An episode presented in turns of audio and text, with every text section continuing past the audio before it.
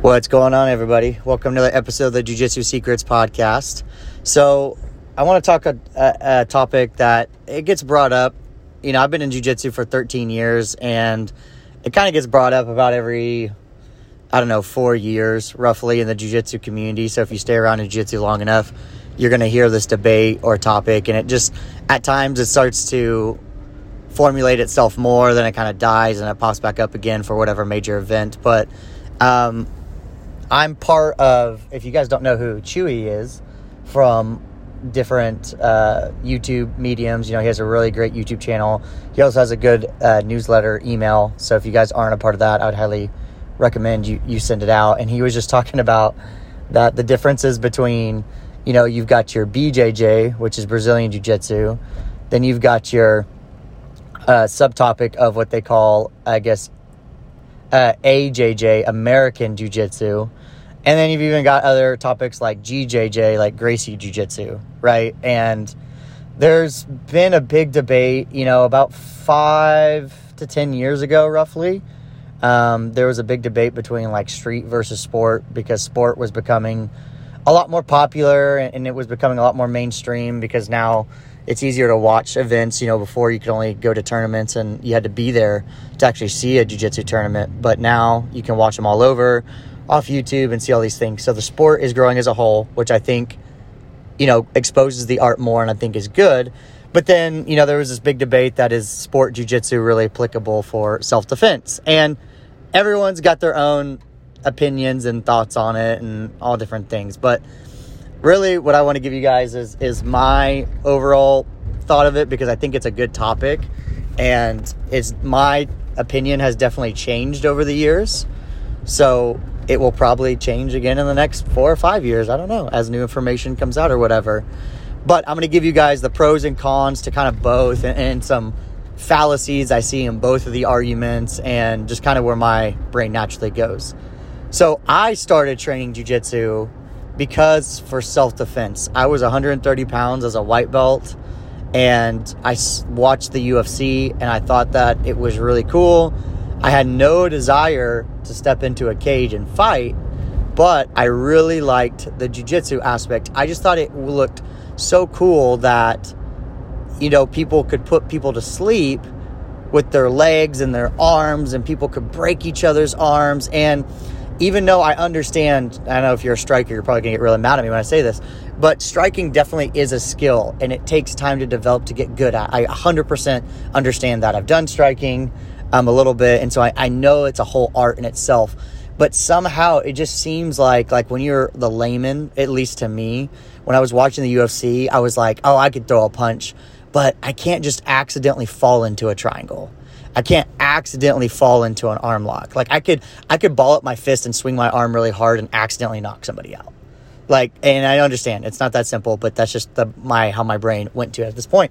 So that led me to really like seeking out jujitsu because I was like, man, then you know, you start doing internet searches and you find out that it's like great for small people. And so you're like, oh, okay, great, awesome, or whatever. And so my background was really learning mainly like a lot of the self defense aspect of jujitsu. Like, you know, one of my first classes was learning how to defend from like a headlock from standing. And then one of my next classes was learning how to block punches from the guard and just like things like that, like stuff I was like super open to. And honestly, I didn't get really exposed to more of the deeper sports side until I was probably like in my, I don't know, later blue belt years. Like I knew about X Guard, I knew about De La Riva, but honestly, I, I was like, ah, I would never train that.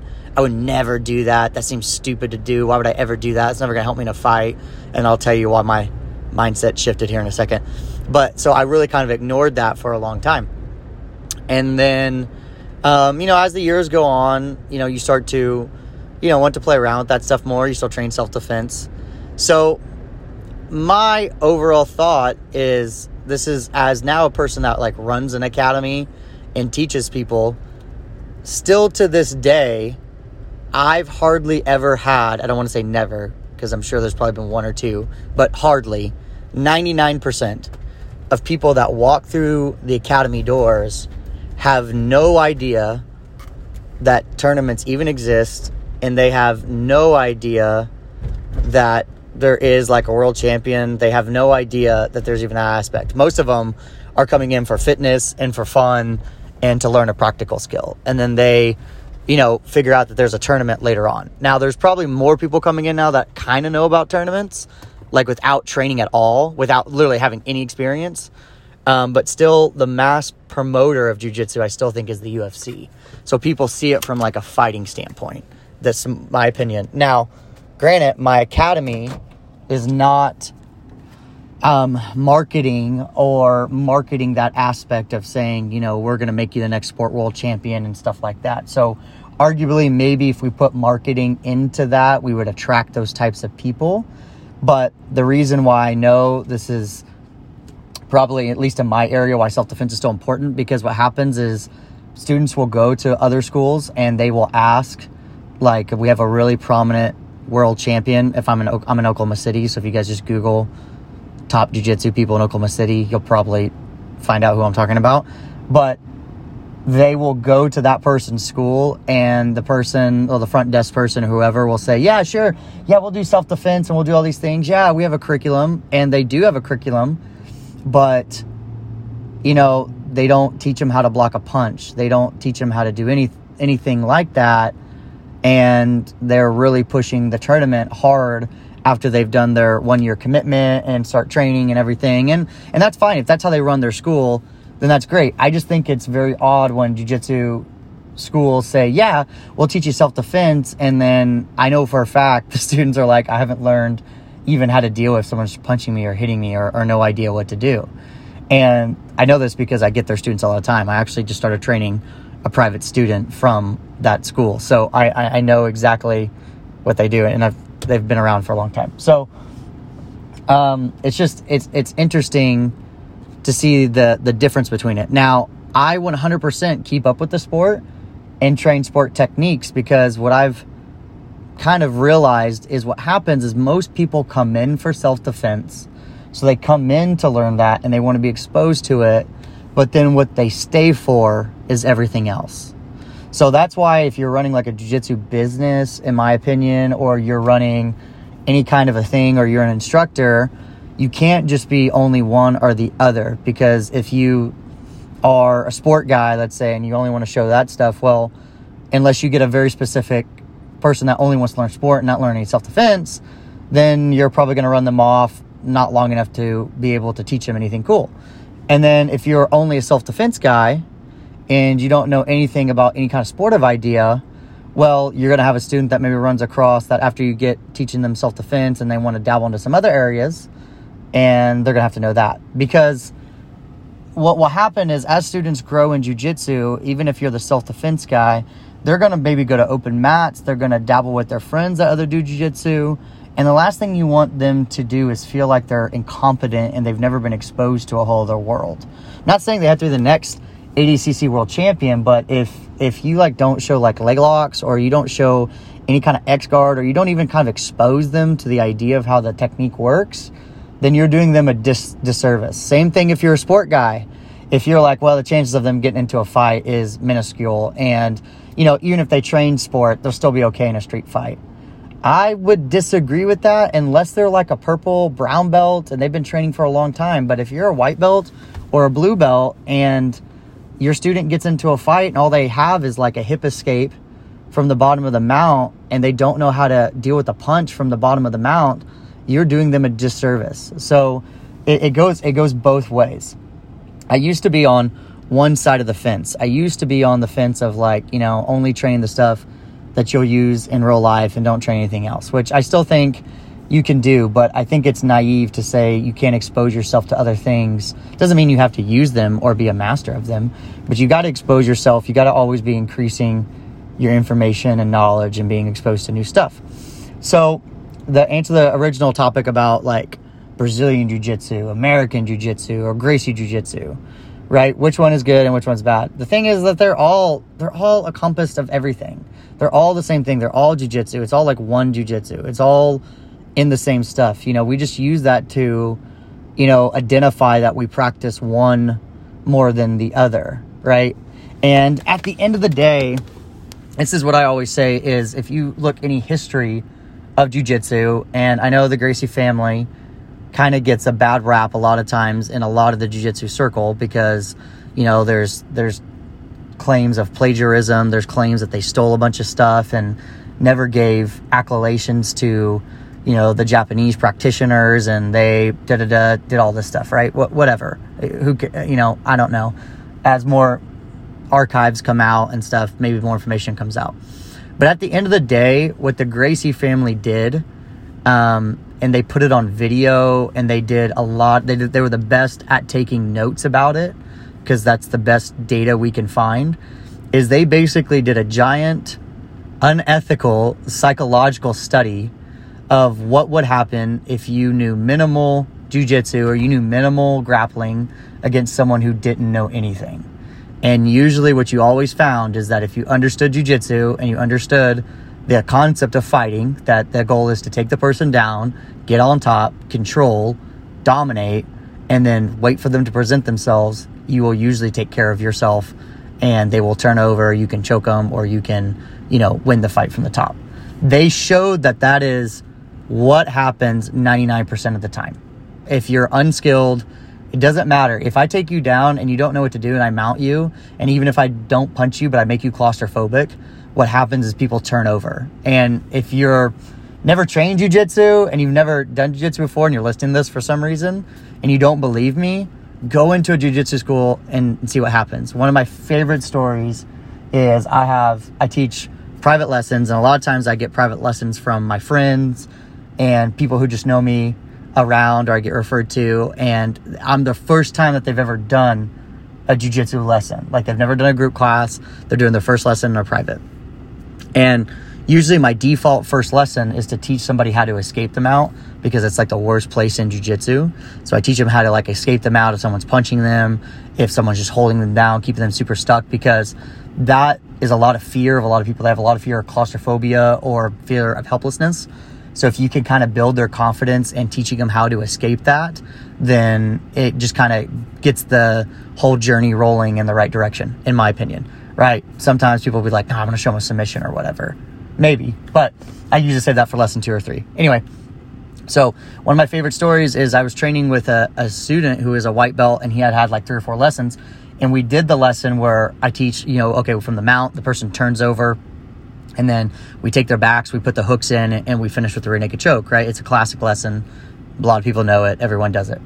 And, uh, you know, so we, we, we were talking, and he was like, you know, Chase, I think that was a really good lesson. And I definitely think that if no one knew jujitsu, that would probably happen. But he goes, now that I know that, I don't think I would ever turn my back.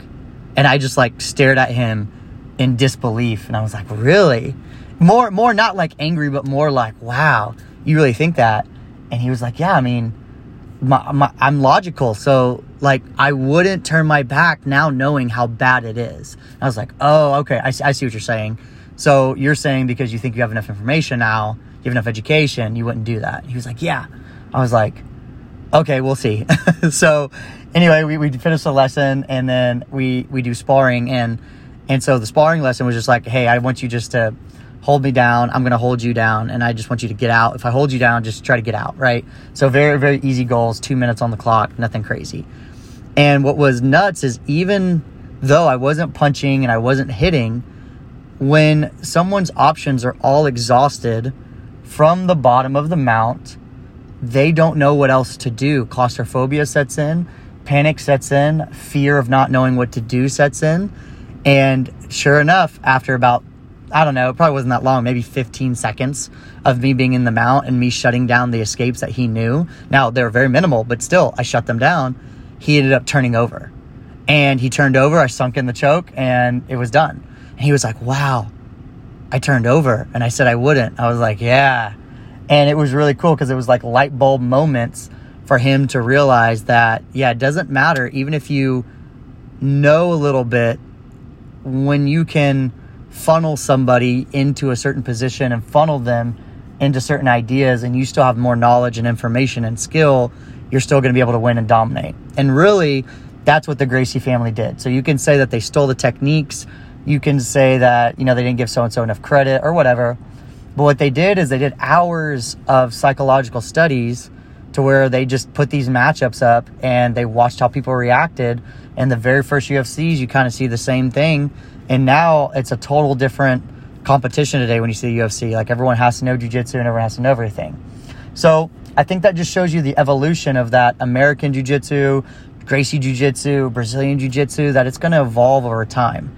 I think that you need to keep in mind why you started jujitsu. And if you're feeling like you're frustrated and you're feeling like you're not accomplishing what you want to accomplish, go back to day one and think about, you know, why did I start jujitsu? Did I accomplish these things? Am I better than I was? Okay, if I did, and then just keep pressing forward. So, um, and then two, also, if you're out of school right now that maybe is not addressing what you want, you know, if they're not giving you self defense, ask them hey, why do we not ever talk about how to block punches? Why do we ever not ever talk about that and have a conversation? They might have a whole different take that you might enjoy that's better than mine. Um, but personally, as an instructor, I think everyone should learn the self defense aspect from white to blue belt, and then everything else can be given after that. Because even as a, you know, if your goal is to be a champion, you're like, well, you know, I'm going to miss all that stuff at blue belt and at white belt. I miss all this stuff. Yeah, okay. But do you want to be a white belt world champion? Like that doesn't make any sense. Do you want to be a blue belt world champion? No. You want to be a black belt world champion if you want to be world champion. So the white to blue belt is just a very basic journey that's just giving you information. So I think giving people that self defense aspect and teaching them if they had to get into a fight tomorrow, they at least had an idea of what to do, I think is the best value you can give somebody. And then after that, go on, do whatever you want, continue down the self defense journey. I still train self defense. Um, every couple months, I put on gloves with students and you know, we roll around and, and, we're allowed to kind of throw light strikes and touch each other in the face, very similar to like combat jujitsu. And uh, you're seeing how jujitsu very much changes in that way. Um, you know, I could do a whole podcast about how you should structure your jujitsu for self defense, which I might do one day, and how you can even train that if your school doesn't offer self defense jujitsu. There's a way you can think about it. Um, so, it's just different ways of doing things, right? So that's my tangent for today. Um, as you guys know, you know, I don't charge anything for this podcast. I don't, you know, have any ads or anything. So the one ask that I do ask you is if you could, you know, make sure you leave the podcast a like, make sure you leave it five stars. Also share it with your friends if you think that they would enjoy this type of content. Yeah. And until next time, I'll see you guys later.